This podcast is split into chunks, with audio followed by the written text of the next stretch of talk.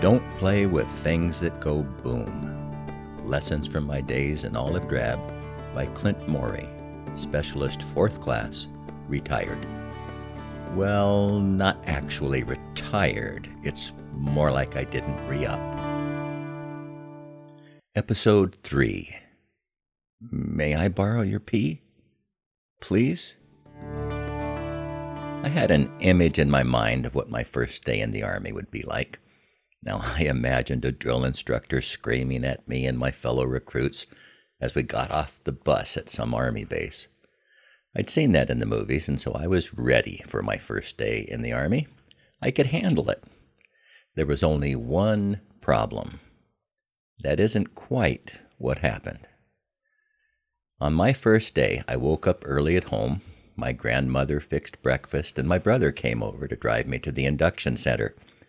Now, I knew it was hard on my grandmother. She'd seen boys leave for World War One, World War Two, the Korean War. She had a nephew who went into the peacetime army.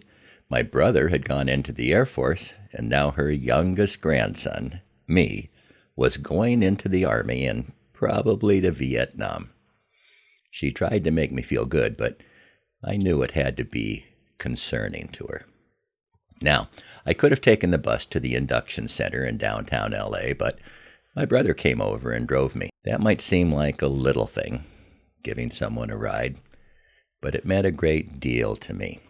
It let me know that he cared about me and wanted the best for me. And I remember watching him drive away after dropping me off in front of the induction center, and I was just so appreciative of having a big brother like him.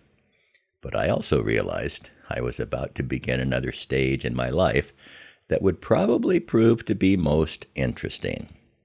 So I walked into the building expecting my view of the first day in the Army. As people arrived and filled up the area, there was no one yelling at us. There were several people in uniform walking around and getting us lined up. They checked our names and then they sent us into a room full of desks. Still, no one yelled at us. They walked around with packets set in front of us and brought pencils and set them down on the table next to the packets. And I remember the soldier in charge said, Do not touch the pencils and do not touch the packets. I wanted to open that packet and fill it out quickly so I could get on to this army life that I was going to enter. But I resisted the urge, and I'm actually quite glad that I did because that's when the yelling started. The yelling was not directed at me or to us as a group, but it was focused on individuals in that room, those who had somehow violated the fundamental rule and had picked up a pencil or had opened a packet and looked at what was inside. I told you not to open that packet, screamed the soldier in charge. Did I give you permission to pick up that pencil? Another soldier screamed at an individual this continued for some time, and I figured the men running this operation were on some kind of heavy duty power trip. And then the man in charge told us to open our packets to page one. It was a simple form last name, first name, address, that kind of stuff. And then the screaming started again. Did I say page two? I did not say page two. You get that back to page one right now. Did I give you permission to pick up your pencil? screamed another one. Well, I had almost picked up my pencil, but I quickly withdrew my hand, and several other soldiers began yelling at individuals who had gone ahead and committed that dastardly deed.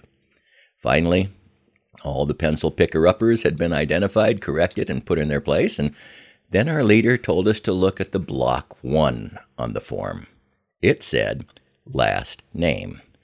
When I tell you to pick up your pencil, you will write your last name in block one, said the leader. By now, I had a good idea of how the system worked, so I didn't even reach for my pencil. I waited. Pick up your pencil and write your name in block one, your last name in block one, said the leader. So I wrote my last name, and I was so tempted to fill out the rest of the form, but I knew better. Put your pencils down, barked the leader. I set my pencil on the table and waited while the soldiers running the event circulated throughout the room.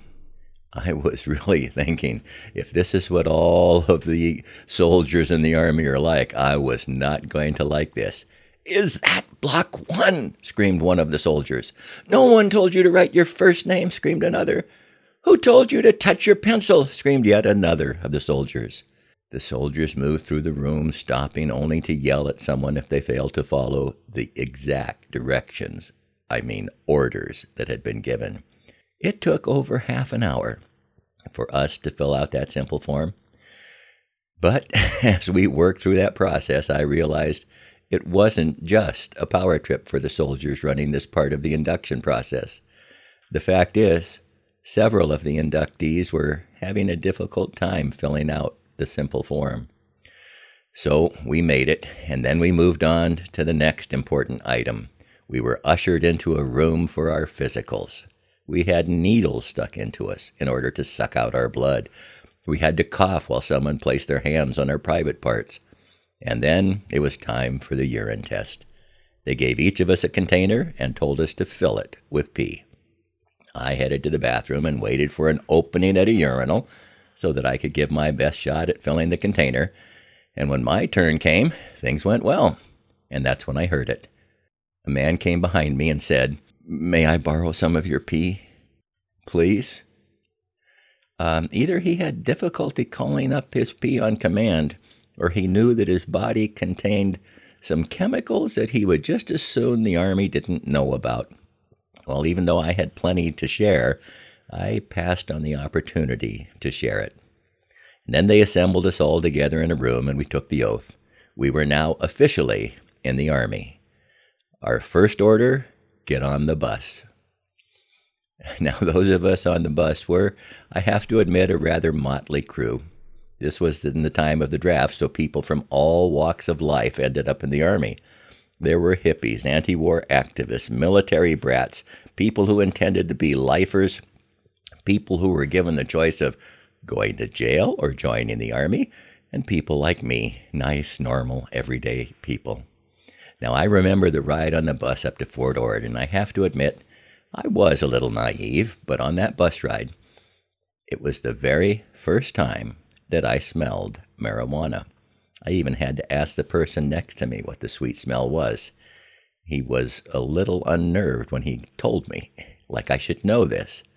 Apparently, a whole bunch of people had decided to party the night before they went into the army, figuring it might be their last time. We had long haired, scruffy people. We had people who looked like they were drunk. We had people who looked like they were members of the local motorcycle gang. And we had skinny, good looking, clean cut, handsome people you know, like me. But the Army did something interesting. When we got off the bus up in Fort Ord, they marched us to a place to give us our new clothes. We picked out pants and shorts and underwear and shirts and boots. They said, be careful when picking out the boots or we would regret it the rest of our service. Uh, the clothes we got, well, everyone got the same thing. We did not pick out the clothes on the basis of how they looked, but just do we kind of, sort of, somewhat fit into them. And after we had our clothes, uh, we stuck them into this bag called a duffel bag. And they made us carry that bag around all over the base until we reached this one building called a barber shop. Now, I really don't know why they called it a barber shop. You didn't go in and select a style and I guess these people had been trained to be barbers, but based upon their skills, their training could not have lasted more than about 30 minutes. My barber turned on the clippers, put the clippers on my head, and ran the clippers right across the top of my head. It didn't take him long to finish his job, and I now had my first military haircut. So the clothes, the haircuts, living together for the next two months really changed everything. People who would never have interacted with one another over time became friends, and I really enjoyed the experience. Now, I have to admit, I don't want the government choosing my clothes for me, but those first months of Army life, they did let me see that so many of the divisions we put up to separate ourselves from others are not all that good. They keep us from getting to know one another. Well, after we got our haircuts, we were ready to start our Army experience. Perhaps now we would get to hear the drill sergeants yelling at us. But it was not to be. Instead, we were told Fort Ord was full. There wasn't any room for us. Whoa, that isn't quite what I expected. But I'll tell you what happened after we were given that news in the next episode. I have two lessons that I learned during this time. The first one really has to do with that being hanging around with your own group. We hear a lot today about becoming part of a tribe or just hanging around those who believe what we believe. And social media is such an example of that. We tend to channel ourselves into only interacting with those we agree with. Well, I tell you what, if you really want to belong to a tribe, why don't you choose to belong to the human tribe? Don't let looks, language, different backgrounds, different races, different beliefs keep you from interacting with and seeking to understand other people. The second lesson I had during this time period was how important little things are. I still look back with great appreciation and even joy of the day that my brother came over to give me a ride and that little bit of time we had together. And also, I think back to the breakfast that my grandmother cooked for me and how she went out of her way to try to make me feel good, even when she should have been focused on her feelings. She did a nice job. So, those are my lessons from this period and my adventure in Olive Drab. Until the next time, I'm Clint Morey, Specialist Fourth Class, retired.